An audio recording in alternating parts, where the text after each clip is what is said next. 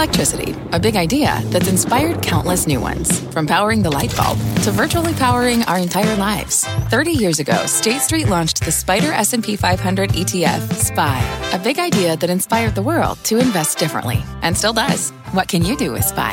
Before investing, consider the fund's investment objectives, risks, charges, and expenses. Visit ssga.com for a prospectus containing this and other information. Read it carefully before investing. SPY is subject to risks similar to those of stocks. All ETFs are subject to risk, including possible loss of principal. Alps Distributors, Inc. Distributor. It's Jim Cramer here. You're listening to the opening bell of CNBC's Squawk on the Street. Don't miss a minute of the action.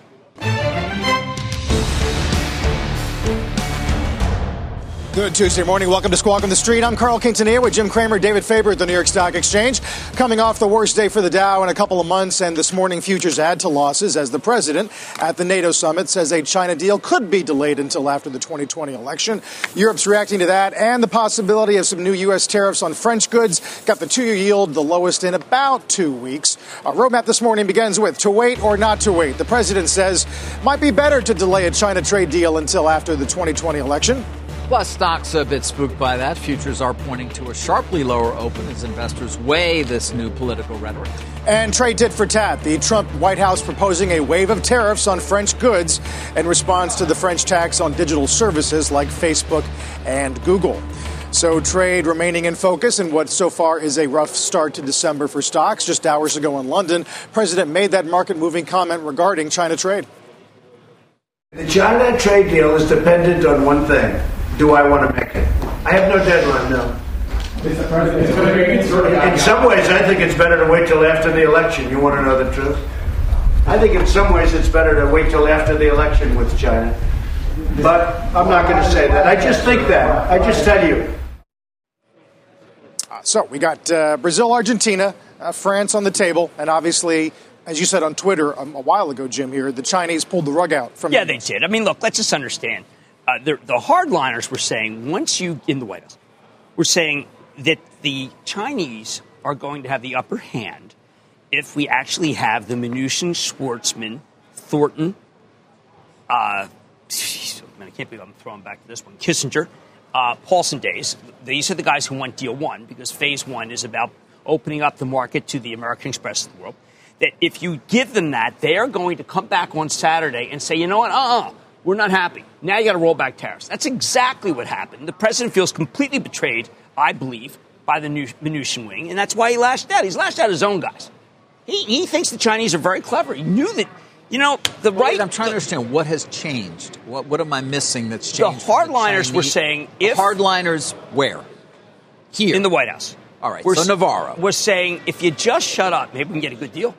But no, they, they, he, the Navarro wing believes that you made it so it's difficult for the president to have a tough negotiation while you put out the word that there's a deal on the table. And the China, you know, the, the, the hard wing said, listen, here's what they're going to do. They're going to say you got to roll back the tariffs before you get that deal. And that's precisely what happened. So the president feels as betrayed as he did when he went to Argentina. Meaning what? That he's now trying to carve out different negotiating territory for himself by saying things like this? No, he just is saying to the, you know, don't try to, you know, look, you guys want to play hardball again?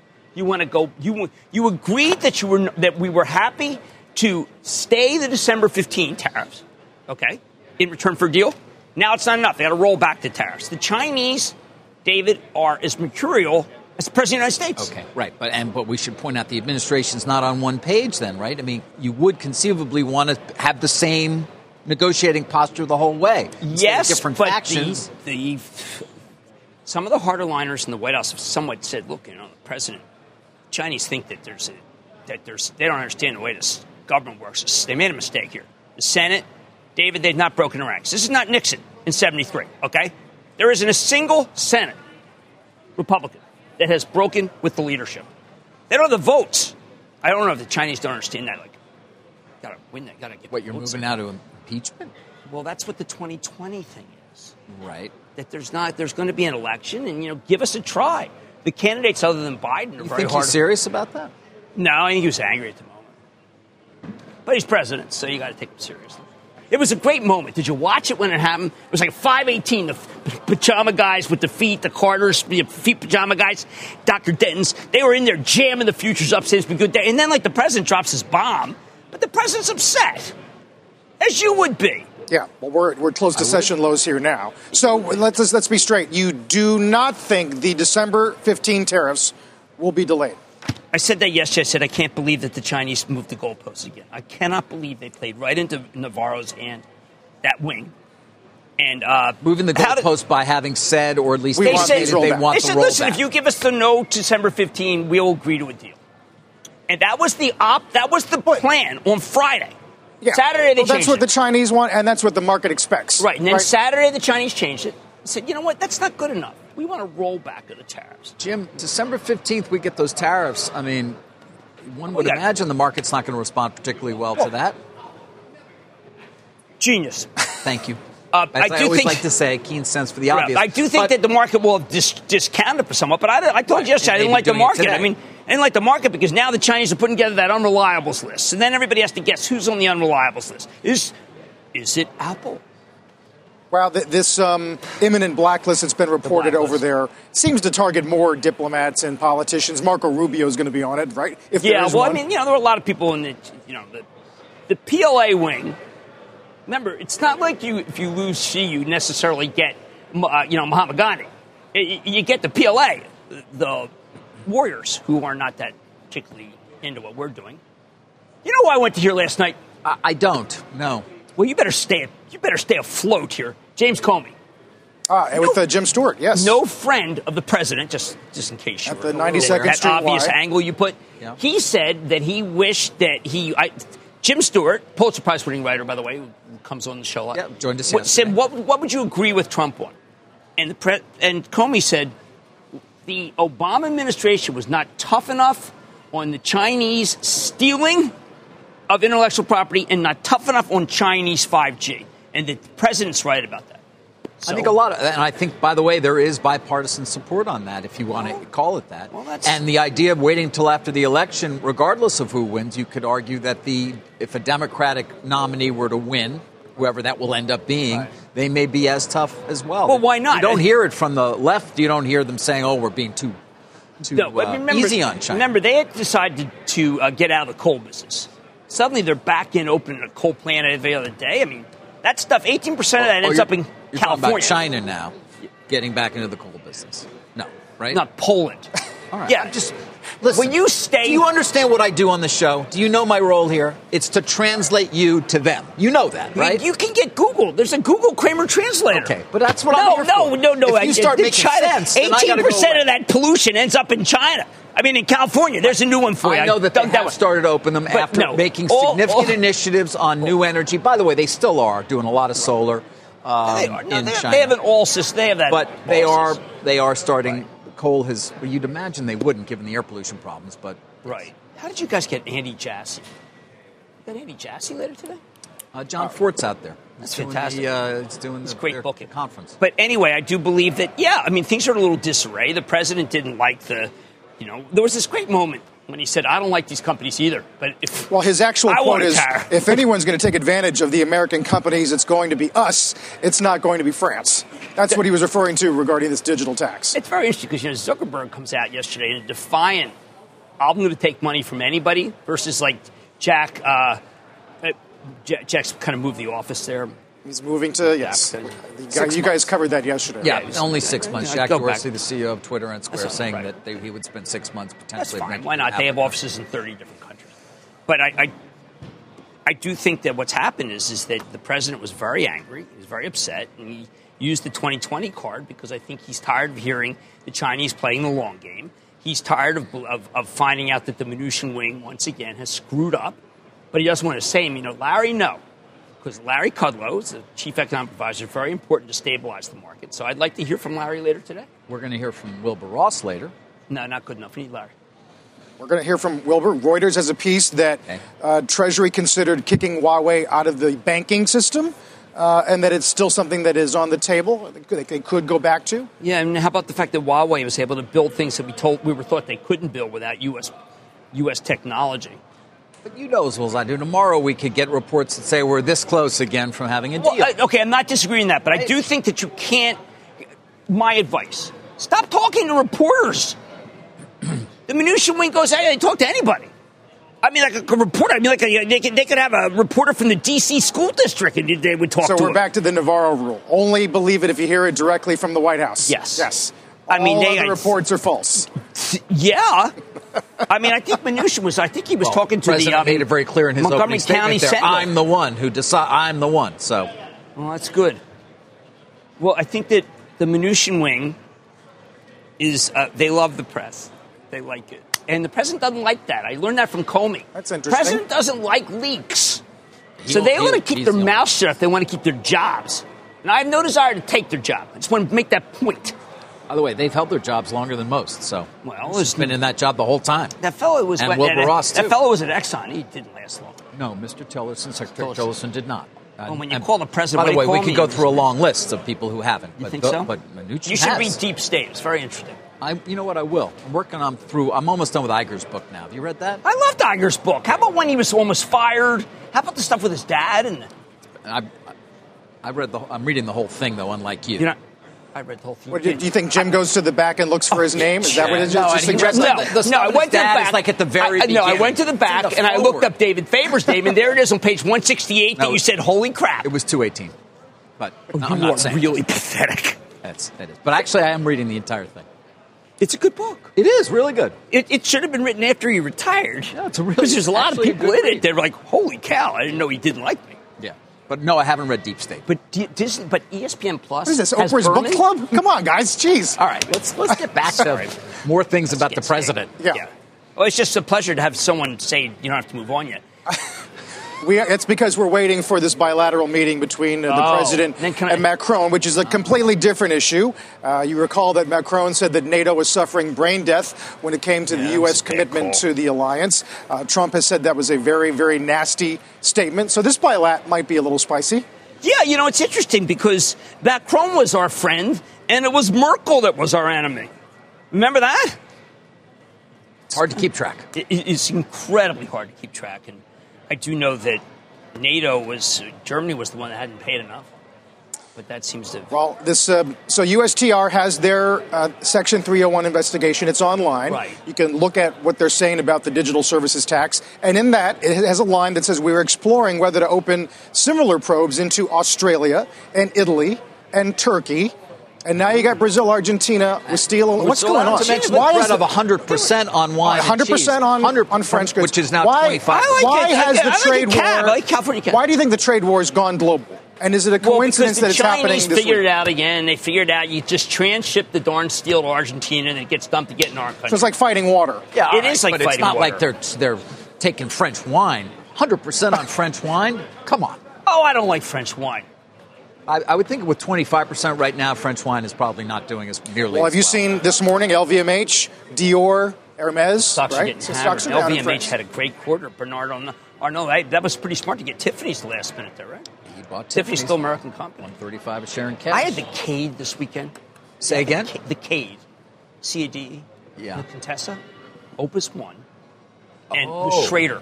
Oh, you drank some Opus One? You had some, All of them. Oh, some- All of them. And I got to tell you something. The hell with French wine. so good. Oh you my can use that stuff. You can jump it, dump it in a stew for all I care. That's really rude. Why? Just if you want to get rid of your French wine, just send it over to me. I will. I'm happy to. Thank you. A lot of it's skank anyway. So we're, we're eating freedom fries now? Is that the next thing? what's She going knows. on here? She knows my favorite place on earth. I'll hit there after the, we uh, lose. The, I mean, if we beat the Giants on Monday. That's not going to be too hard for you. The other big story They said that in tonight, Miami. Jim, as you know, uh, is going to be Salesforce Workday. Uh, whether we get an update on cloud, short interest is up, uh, expectations are high. Would you argue? Okay, so Coupa reported an amazing number last night. Every line was better. Coupa does procurement. It's a really fantastic company. They're able to save everybody like a million dollars procurement. I, I like to read the quarters in a vacuum. And I said, oh my God, this is beat and raise, beat and raise, beat and raise. Stock's down nine. So what if Coupa, that's the, the Coupa's actually initials, it's an acronym. Okay. Not unlike, not unlike uh, Fang. And it, it was an amazing quarter. So if that's down nine, I don't think it matters if, if Mark Benioff says, you know what, I think that Mark Zuckerberg's going to change his view and it's no longer need to, it's no longer cancer. It's not good. Coupa was hor- horrible in terms of the stock and great in terms of the conference call. So I think that makes it so the bars change. People should watch Coupa. It's a very important company and they're on Mad Money tonight. Very nice. Uh, it's going to be an interesting afternoon and morning. Uh, when we come back, Amazon in the cloud. As you heard Jim say, John Fortt has an exclusive with AWS chief Andy Jassy. We'll show you some of that. We'll get Cramer's Mad Dash countdown to the opening bell as futures are close to the lows of the session on these trade comments. Back in a moment.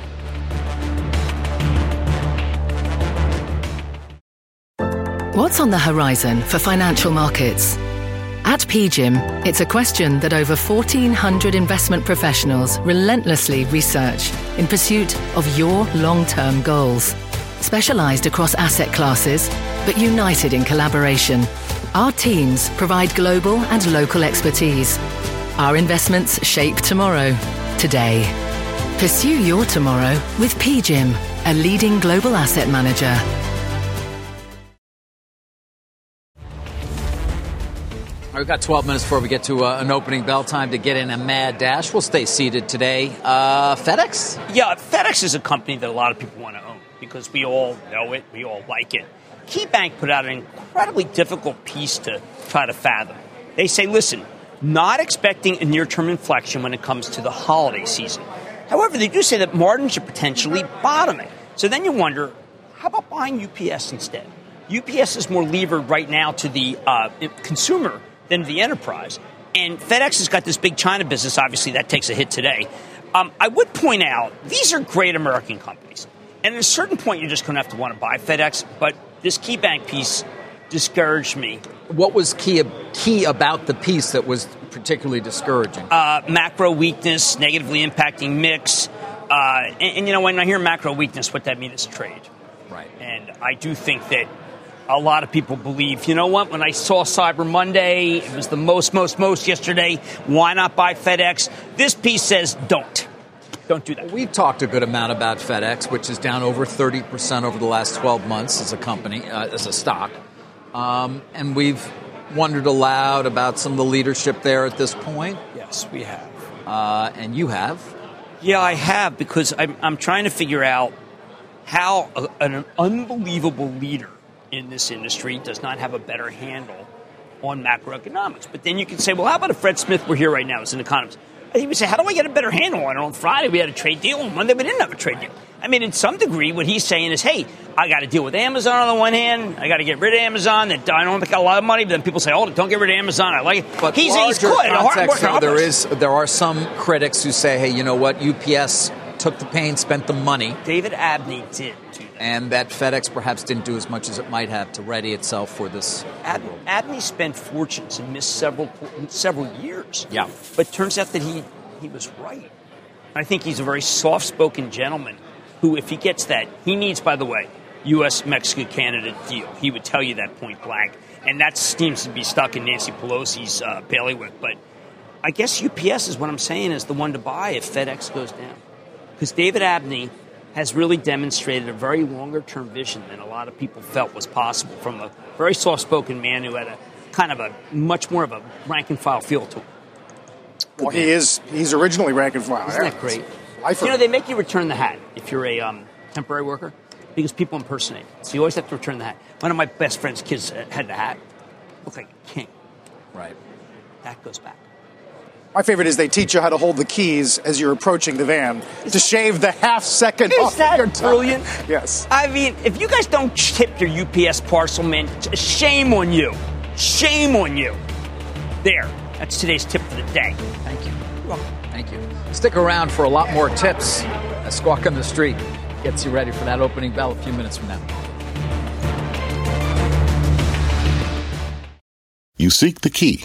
But first, you must learn the ways of precision, craft, and performance with Acura's all-electric ZDX. With a premium Bang & Olufsen sound system up to a 313-mile range and a Type S variant with an estimated 500 horsepower, the ZDX is their most powerful SUV yet. Unlock the energy when you visit Acura.com to order yours today. Let's get straight to the point. You want to grow your portfolio to fight rising costs of inflation or pay off your debt, or anything standing in the way of you and financial freedom, right? Yahoo Finance, our sponsor today, can help. For more than 25 years, Yahoo Finance has been helping great investors like you. Whether you're a seasoned investor or just looking for tips, Yahoo Finance makes it super easy by putting all the tools and data you need in one spot. Yahoo Finance takes a holistic look at the financial news cycle, including breaking news, original editorial perspectives, analyst ratings, independent research, customizable charts, and more. You can securely link your brokerage accounts for a unified view of your wealth, including 401k and other investments. That's how Yahoo Finance gives you insights and helps you take a look at your wealth in its entirety. That big picture perspective is what great investors need. For comprehensive financial news and analysis, visit the brand behind every great investor, yahoofinance.com, the number one financial destination, yahoofinance.com. That's yahoofinance.com. If you just join us, futures down 300 as the uh, president at the NATO conference uh, says it might be better to wait until after the 2020 election for a China deal. That's pretty much the overarching narrative this morning uh, as the market is lower. Opening bells coming up in just about six minutes.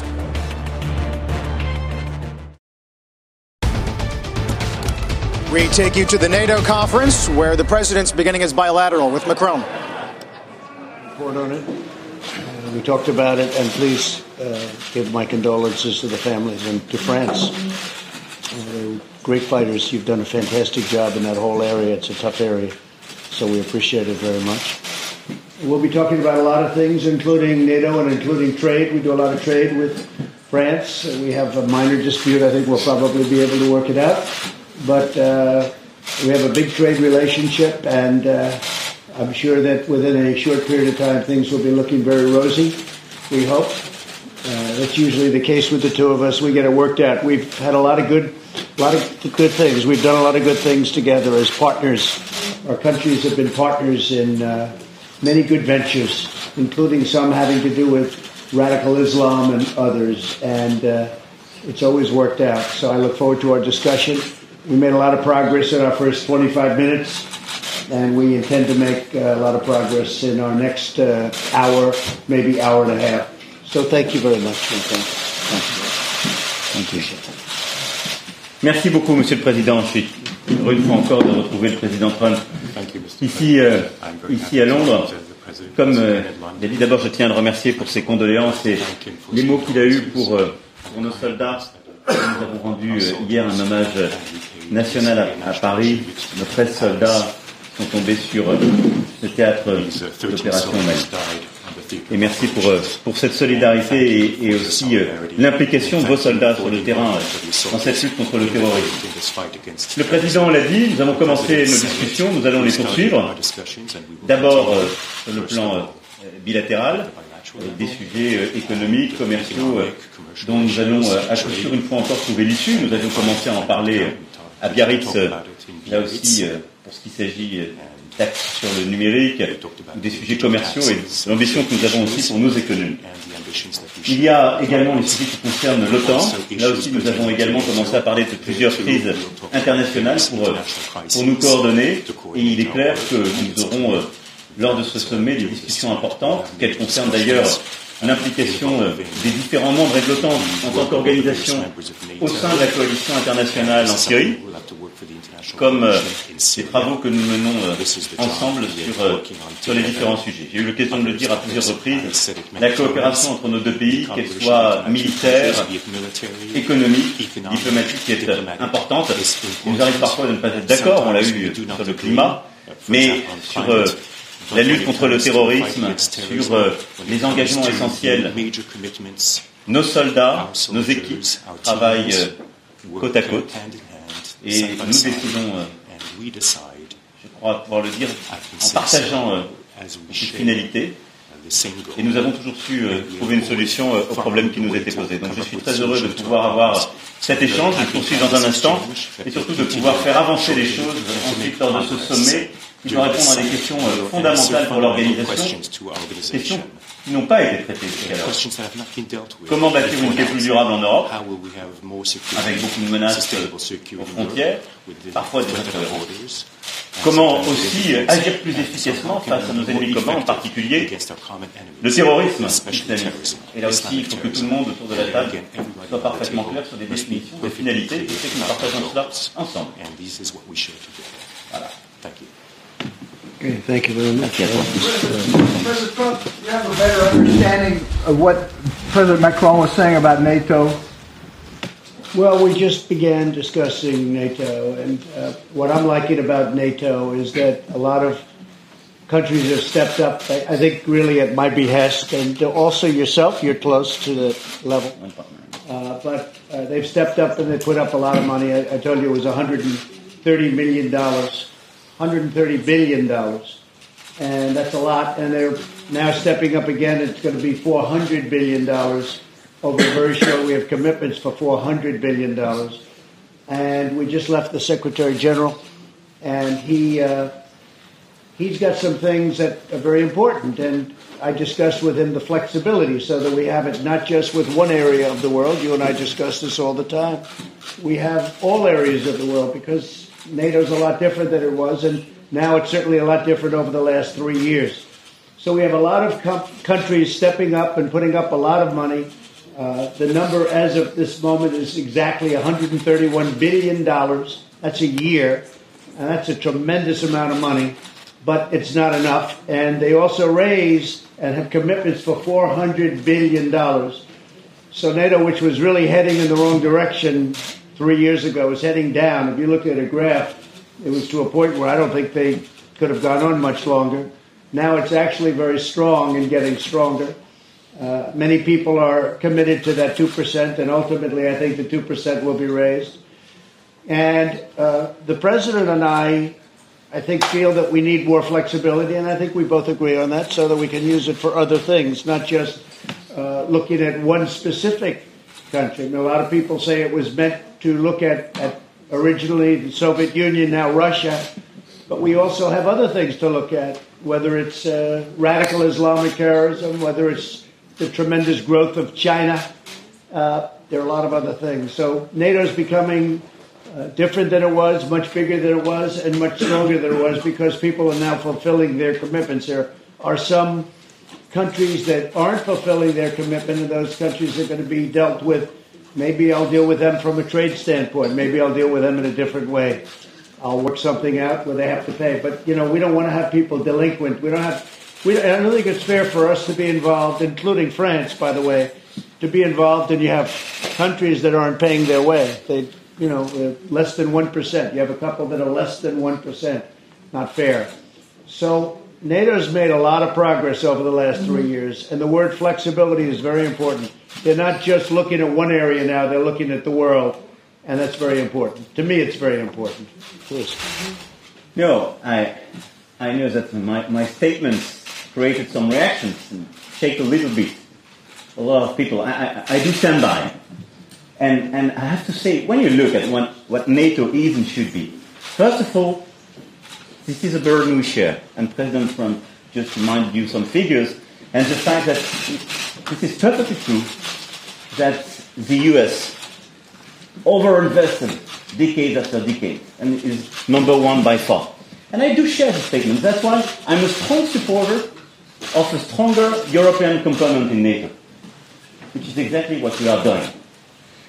So in terms of cost sharing, we are investing 1.9% of our GDP. We are increasing our GDP.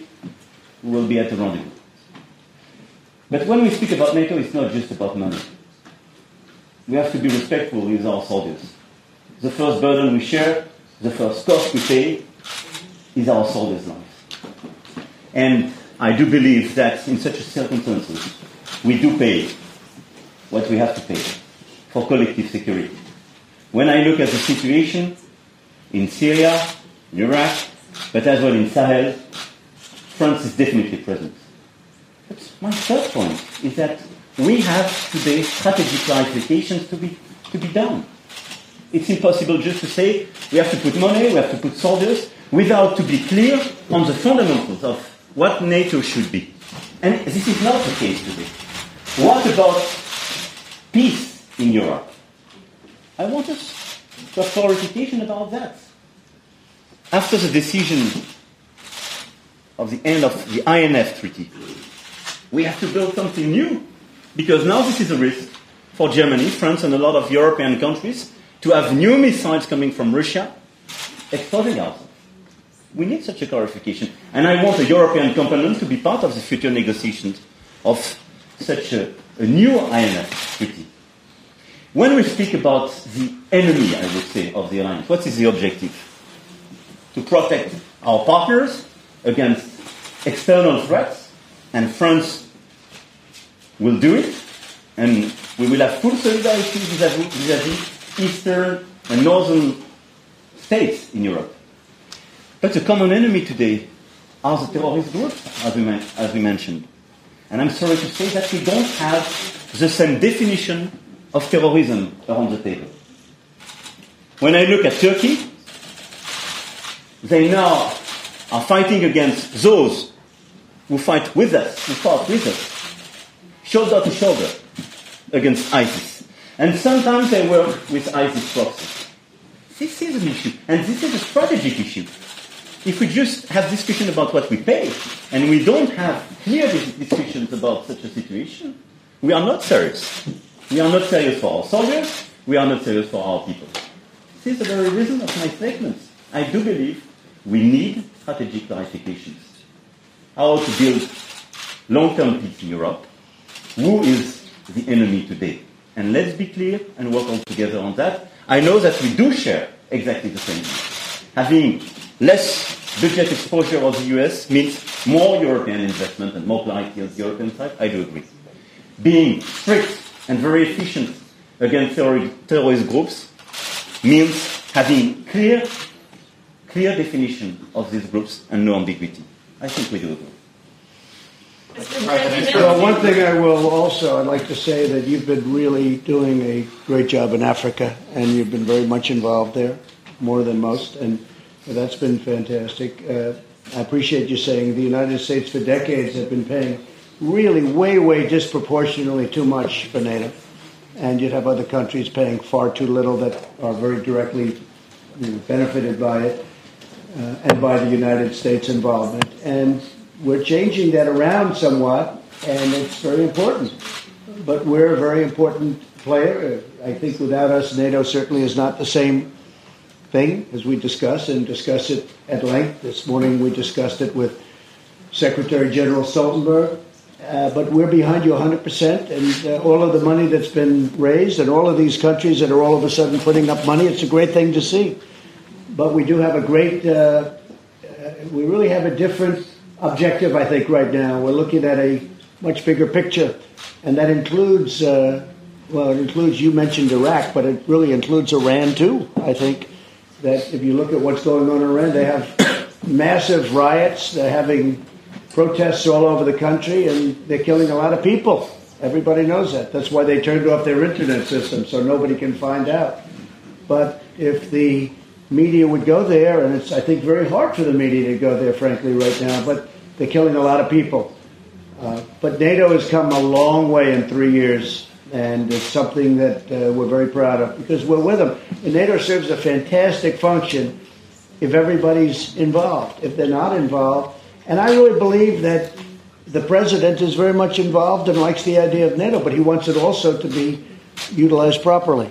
If it's not utilized properly, we all agree, right? That's no good. So uh, we've had a very good discussion. A lot of people, and we're meeting with a lot of countries later, as you know, and they're really stepping up. For the most part, they're all stepping up. We have one or two that aren't, and we'll have to deal with them in a different way. Maybe we, as I said, we'll deal with them on trade.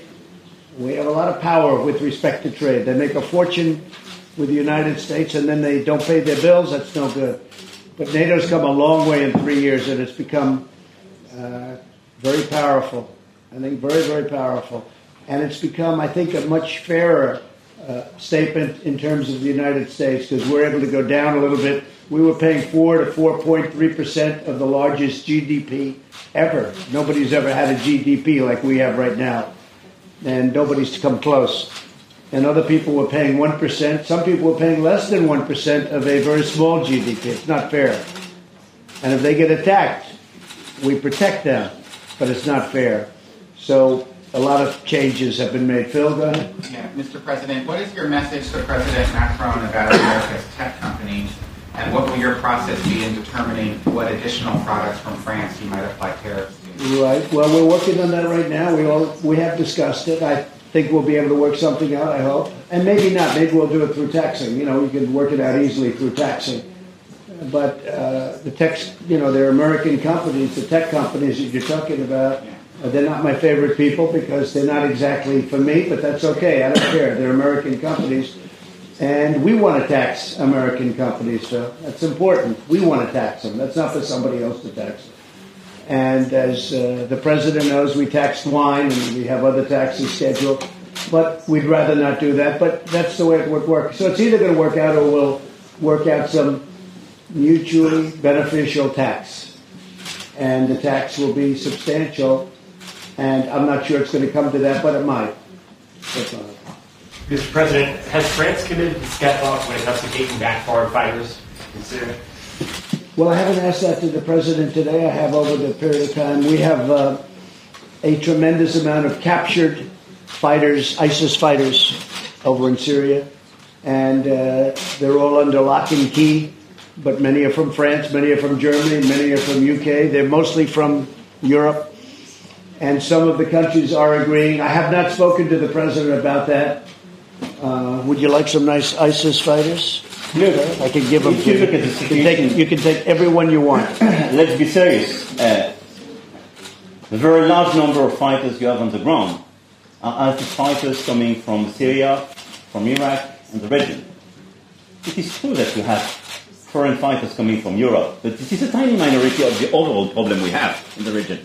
And I think number one priority, because it's not yet finished, is to get rid of ISIS and these terrorist groups. This is our number one priority. And it's not yet done. I'm sorry to say that. Yes, you still have fighters in this region, in Syria and now in Iraq, and more and more. And the whole destabilization of the region makes the situation more difficult to fix the situation against ISIS. Second, some of these foreign fighters are being judged in Iraq because of the deeds uh, precisely uh, they acted in this, uh, in this very region. And we will have a case by case approach. We have a humanitarian approach for children, already organized, and we will have a case by case approach. But for me, the very first objective in the region is to finish war against ISIS. And, and, and don't, don't make any mistake. Your number one problem are not the foreign fighters. This is the ISIS fighters in the region. And you have more and more of these fighters due to the situation today. This is why he's a great politician, because that was one of the greatest non-answers I've ever heard, and that's okay. Because sometimes there, there, you can have some temptation from the, the US side, I don't say about President Trump, but could be the press, to say this is the European responsibility. I'm sorry to say that. We have some of our people, but if you don't look at the reality of the situation, that is number one, not to be ambiguous with these groups. This is why we started to discuss about our relations with Turkey. But I think any ambiguity with Turkey vis-à-vis these groups is detrimental to everybody for the situation on the ground. France has actually taken back some fighters, uh, but we have a lot of fighters. We captured a lot of people, and we have captured 100% of the caliphate. But you know that that means that it's still they keep going and going. Uh, we set, set a small contingent in, and we wiped out another portion of ISIS. We don't want to happen uh, to me what happened with President Obama, where it reformed and then it became stronger than it was in the first place. So we don't want that to happen. And as I said before, we've taken the oil. We have the oil. So we have total control of the oil so that they're not going to be able to use that. They use that oil to, to really uh, to fuel up their wealth, to fuel up their, their money. That was their primary source of income. And they get contributions. So we have now lists of where these contributions come from, which is very important. You have people contributing, if you can believe it. Some of these people are wealthy people that make contributions. And we have lists of where we, we learned a lot. You know, when we got al Baghdadi, that was a great get. And when we killed him, uh, we have a lot of information that uh, I'm revealing now for the first time, but we also got a lot of good information. So uh, a lot of things are happening. And uh, France has been very helpful. I have to say that uh, they've been very, very helpful. Okay, go ahead. Any other questions, please? Le président, euh, le président américain a eu des propos assez durs à votre rencontre ce matin. Comment abordez-vous ce, ce sommet de, de l'OTAN et, et cette réunion Comme vous le voyez, avec beaucoup de pragmatisme et avec la volonté de faire avancer les sujets, comme toujours. Je défends les intérêts de la France, c'est aussi une position européenne, et je le fais avec le, le souci également d'avoir une relation euh, amicale et constructive avec les États-Unis d'Amérique, et c'est ce que nous avons toujours privilégié avec le président. On a une discussion sur l'OTAN, je viens de réexpliquer quelle était notre position, et euh, elle est assumée. Elle est assumée parce que nous sommes engagés militairement dans des théâtres d'opération qui supposent la clarté. Ça a été évoqué. Il y a des sujets, ça a été évoqué par votre collègue américain, euh, qui euh, ont été révélés euh, hier, celui de la taxe numérique. Sur ce sujet, je peux vous apporter une réponse extrêmement claire. Le premier, pourquoi on en est à cette situation? Parce qu'aujourd'hui, nous avons des entreprises numériques, quelle qu'en soit la nationalité, qui concurrencent des entreprises de l'économie réelle et qui ont 14 points de fiscalité en moins. Donc il y a un biais, pas juste. Nous avons, sur la base de la proposition de la Commission européenne, passé une taxe numérique. Elle ne vise pas du tout les acteurs américains. Les entreprises françaises, chinoises, de toutes les nationalités sont touchées. Elle permet de corriger pour une partie d'entre elles cet écart et de répondre à une nécessité. La France l'a fait avec d'autres pays. Et donc, euh, on aura en parlé. Ma première interrogation, qu'est-ce qui va se passer pour le Royaume-Uni, qui a pris la même taxe, pour l'Italie, même taxe, l'Autriche, l'Espagne, qui l'ont fait sur la base de la proposition de la Commission? Parce que si on est sérieux, il faudra que tous ces pays soient traités à la même enseigne. Donc, nous sommes là dans une phase qui va rentrer de discussion qui va se poursuivre dans les prochaines semaines. Et je pense qu'avec le président Trump, nous pouvons régler cette situation. Et ce qui avait été d'ailleurs discuté à Biarritz, et je regrette que cette solution soit abandonnée, parce qu'elle était bien meilleure et pour les États-Unis et pour l'Europe, c'est d'avoir une taxe au niveau de l'OCDE. C'est d'avoir une vraie taxe multilatérale qui permet de, de ne faire aucune distinction, aucun biais, mais de taxer ces activités numériques par rapport aux biais qu'elles créent dans chaque pays. On va voir ce que donnent les discussions dans les prochaines semaines. Mais elles impliqueront de toute façon une réponse européenne, car en la matière, pas la France qui serait sanctionnée ou attaquée, c'est l'Europe. Et donc euh, la Commission s'est exprimée ce matin pour apporter son soutien, et c'est la Commission européenne aussi qui aura à réagir s'il devait y avoir une escalade. Mais moi j'ai plutôt confiance dans le fait que là aussi on sera trouvé une solution ensemble. Donc voilà, il ne m'appartient pas de, de commenter tel ou tel propos, mais de vous dire que pour ma part, je suis déterminé à défendre les intérêts de notre pays, à défendre les intérêts européens, et à le faire dans le plus grand respect et l'amitié avec les États-Unis d'Amérique et le camp de la liberté. And I largely agree with that answer. I just have to say, though, you know, I came into a position where the European Union was making anywhere from 100 to 150 billion dollars a year in deficits to the United States. Uh, they were making it, we were losing it, and so we had to do something that uh, is fair, not severe. I think fair. We're losing tremendous amounts of money. Uh, as you know, the European Union is very strong on barriers. Barriers meaning certain of our products can't come in, including agricultural products. Uh, it just can't come in. We can't sell it, and yet the European Union sells openly to the United States and generally untaxed or taxed at a low level. So these are problems that we're talking about. These are problems that we're working out, and you know uh, the digital tax is the least of it. Uh, uh I inherited a situation where the European Union, which was formed partially for this reason, I guess for a lot of reasons it was formed, but partially to uh, make better or take advantage of the United States. And they've done that very brilliantly. And frankly, uh, it's not right. So uh, I've exposed it. A lot of people didn't know it. And we're doing things about it. We have no choice because the United States can't continue to lose the kind of money that they've lost over the last, literally since the formation of the European Union. Uh, and I think we'll work something out. Uh, they want to talk, as you know. The new head wants to talk who's uh, supposed to be a very respected woman, uh, very highly respected, and I look forward to meeting her. They want to meet. But we have a very unfair trade situation where the U.S. loses a lot of money for many, many years with the European Union. uh, billions and billions of dollars. I mean, to be specific, a hun- over 150 billion dollars a year. So we don't want to be doing that, and we we can make a deal. We can take a harsh approach. We can solve that problem instantaneously if we wanted to, but I don't want to do that. These are friends of ours. These are people that we've had very extraordinary relationships with, and I do personally, and I'm sure we can work something out. You mentioned earlier the uh, Iran protest. Does the United States support these protesters in Iran? I don't want to comment on that, but the answer is no, but I don't want to comment on that. Mr. President, on Turkey, uh, President Macron just said he wanted the United States to do more in terms of standing up to President Erdogan and clarifying the terms of that relationship. Are you supportive of those efforts by other NATO allies, or are you standing in the way of them? Well, I can only say we have a very good relationship with Turkey and with President Erdogan. I do. Uh, I, I, can't speak for the president of France. I mean, I, we have a very good relationship.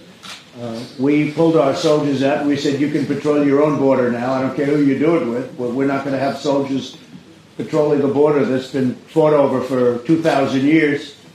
Uh, but we took our soldiers out. We put some of those soldiers around the oil where we've captured the oil and taken the oil. And we have the oil.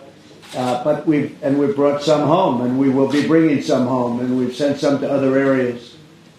Okay, but, but, we have a very good relationship with Turkey. Mr. President, and just on Turkey to be clear, we have a lot of cooperations with Turkey on security, trade, migration, and so on. There is a full-fledged agenda with the European Union in France. I do respect all leaders, whatever they can say, even bad things about myself. I do respect. I never insulted anybody. But now the question for this NATO summit, I think we need clarification from the Turkish side. This is not us to qualify them but, and what they are doing. But I, I, I, I do believe at least we have two clarifications to be asked. How is it possible to be a member of the alliance, to work with all of us, to buy our materials, to be integrated, and to buy the S 400 from Russia? Technically, it is not possible. Some clarifications to be provided by the Turkish president as far as he wants to be part of. Second, I understand from Turkey that they want to block all the declarations of the summit if we do not agree about their definition of terrorist organization, qualifying YPG and the others as terrorist groups, which is not our definition. These two points have to be clarified if they want to, to be a serious member of the alliance. I think so. Mr. President, this is, this is really why we're having meetings. Those are our points. And we'll be discussing that with the President today. Yes. Mr. President, will you uh, issue sanctions on Turkey over their purchase of the S 400 missile system? We're looking at it now, and we're talking about it now. As you know, Turkey wanted to buy our Patriot system, and the Obama administration wouldn't let them. And they only let them when they were ready to buy another system, which is not the same system. Uh, but Turkey, for a long period of time, wanted very much to buy the Patriot system, which is our system, which is what NATO uses, which is a great system, which is the best system. But they wouldn't sell it to Turkey. So, you know, there are two sides of the story. I have to say this. Uh, but we will be discussing that with Turkey in a little while. We'll be meeting with Turkey in a little while, and also tomorrow. So, but to be clear about about this point, and to for you to have the full overview, they were discussing with the Europeans on SAMPT, and uh, we accepted to sell the SAMPT to them. So this decision is not due and 100% explained by the refusal a few years ago of the Americans not to sell the Patriots it's uh, their own decision, even having a European option totally compliant with NATO. So they decided not to be compliant with NATO themselves. Sir, uh, Mr. President, Prime Minister Johnson, I believe, is organizing some sort of discussion later today about the Syria conflict. Are you going to take part in that and meet with him? And if not, why? Are you talking about Ambassador? Boris Johnson, the Prime Minister. Oh, I thought you meant Woody Johnson. No. I said, boy, he's really risen rapidly. Woody, where is Woody? Is he here? He's not here. This is his house. I can't believe he's not here. Uh, yes, we'll be meeting with Prime Minister Johnson in a little while. I'll be seeing him later on. Uh, we're going over to number 10, which is a very exciting place to be, as you know. Uh, and we'll be discussing a lot of different things, yes. And one other related question, the, the London Bridge attack from a few days ago, do you have any comment here your first day? No, I, I, don't have a comment on the London Bridge attack other than to say that I was very proud of those people that grabbed them and did such a good job between the fire extinguishers and whatever else. It was an amazing job they did, and he was very violent. You could see that. I mean, this was captured very much on tape. Uh, I think the the way the uh, I think they were British citizens. The way they stepped up was incredible. That was really great. So, uh, terrible thing, terrible attack. A lot of people uh, very badly hurt. I believe three or four killed. Is it four now today? Uh, so it's terrible. It's a terrible thing, and I know it's an act of terrorism. It's been declared an act of terrorism, radical Islamic terrorism, by the way and it's uh, very bad, very bad. But I think the the way they stepped up to me, that was something very special. Okay. Mr. Trump, a question on Russia. Mr. Macron says that uh, Russia sh- shouldn't be designated as um, as an adversary of, of uh, NATO. Do you agree with that? Uh, do you think uh, Russia is the enemy, and Mr. Macron, who is the enemy today? I don't think he does feel that. I think we get along with Russia. I think we can get along with Russia. I think you feel we can get along with Russia. We've discussed that before. But certainly we have to be prepared, whether it's Russia or somebody else, we have to be prepared. But he and I have a pretty similar view on that. I think we feel that we can get along with Russia. And I think it's a good thing to get along with Russia. And uh, I campaigned on it. I mean, I go into big stadiums, people like it and I think the Russian people would like to see it too.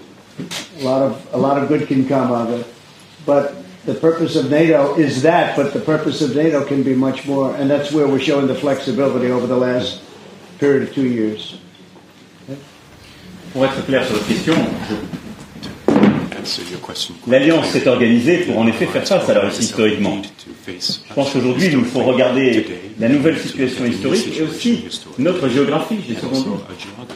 Je n'ai aucune naïveté à l'égard de la Russie. Et nous sommes très conscients sur les attaques cyber qu'il y a pu avoir, sur les conflits gelés qu'il y a frontières de l'Europe, et y compris sur la crise ukrainienne que nous vivons. Est-ce que le statu quo est la meilleure des options? Je ne crois pas. Et donc, nous devons engager une procédure avec quelques préconditions et une méthode. Les préconditions, c'est, on le sait, de savoir avancer sur le conflit ukrainien. C'est ce que nous ferons d'ailleurs le 9 décembre prochain à Paris, avec un sommet en format Normandie, pour essayer d'acter des avancées entre l'Ukraine et la Russie. Ensuite, c'est de pouvoir définir un agenda où les Européens, et possible ensuite les membres de l'Alliance, définissent des, procédures de définition de menaces communes avec la Russie, de coopération possible, en tout cas des escalades. Ça prendra du temps. Mais je pense que si nous voulons, d'une part, la stabilité en Europe, d'autre part, réduire la conflictualité, il est important d'initier un dialogue stratégique avec la Russie. Il faut le faire sans aucune naïveté et il faut le faire en étant conscient aussi du poids de l'histoire et de la peur que certains pays européens ont à l'égard de la Russie. Et je dis ici en ayant beaucoup de respect et d'empathie pour ces derniers. À l'égard de la Pologne, des États baltes, de certains États nordiques, la Roumanie et quelques autres, nous savons que ce qui est attendu de nous, c'est aussi de les protéger à l'égard de, potentielles agressions. Et donc, dans ce cadre-là, nous devons apporter de la visibilité pleine et entière sur les protections que l'Alliance et en son sein l'Europe, que l'Europe peut et doit leur apporter. Et la France y jouera tout son rôle. Enfin, si je pense qu'il y a un ennemi commun, c'est le terrorisme international et en particulier le terrorisme islamiste.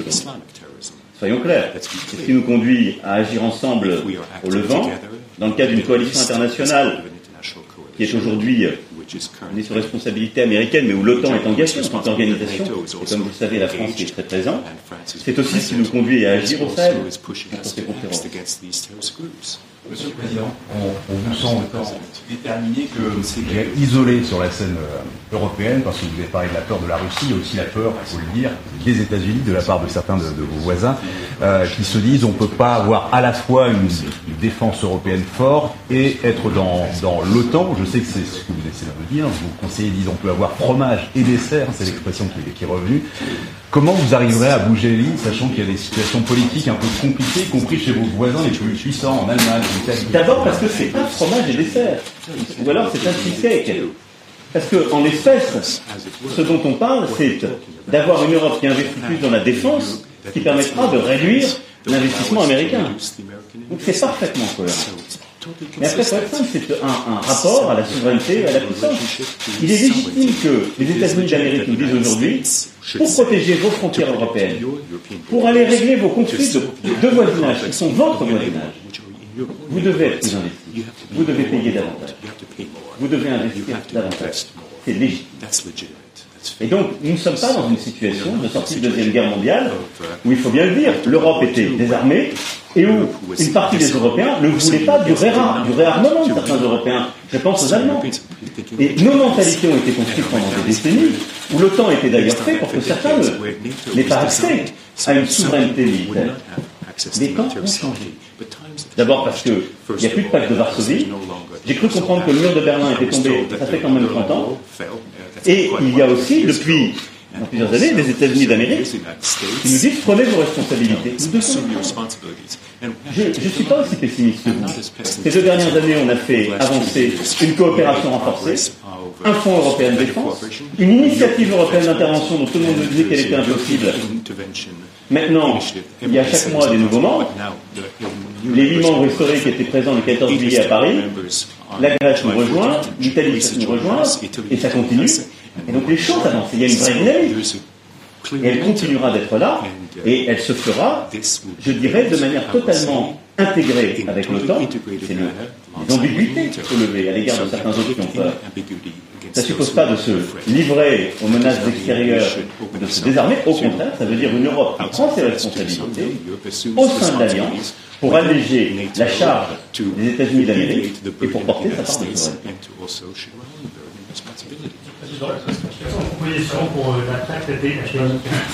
D'avoir une discussion euh, maintenant stratégique.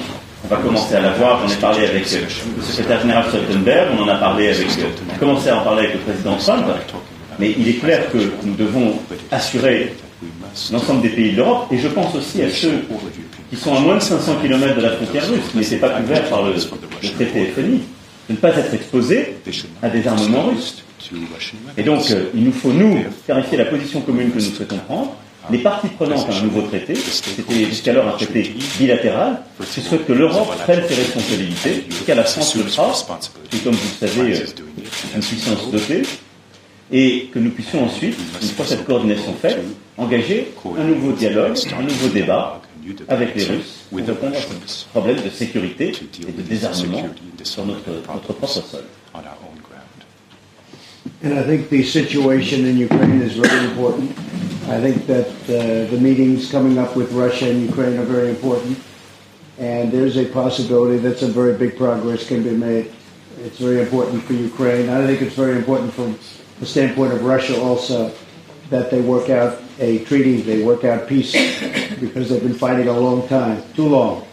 And I think there's a really good chance uh, that that will happen. Also, with respect to nuclear weapons, uh, I've spoken to President Putin and I've uh, communicated with him, and we are, he very much wants to, and so do we, work out a treaty of some kind on nuclear weapons. That will probably then, then include China at some point, and yourselves, by the way, but it'll include China and some other countries. But uh, we uh, intend to see if we can work something out to stop the proliferation, to stop uh, what's happening, because we are making a lot and we are renovating a lot. And uh, frankly, uh, the whole situation with nuclear is not a good. It's not a good situation. We ended the treaty because it wasn't being adhered to by the other side.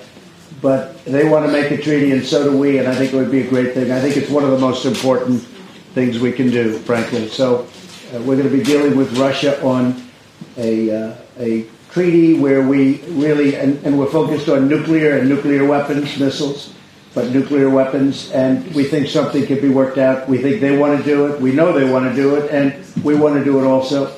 I spoke to China about it.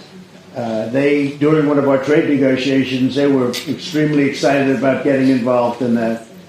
So some very good things can happen with respect to that. I think it's very important. The whole nuclear situation, very, very important. Okay? Thank you all very much. Thank you. Thank you. Thank you. Thank you.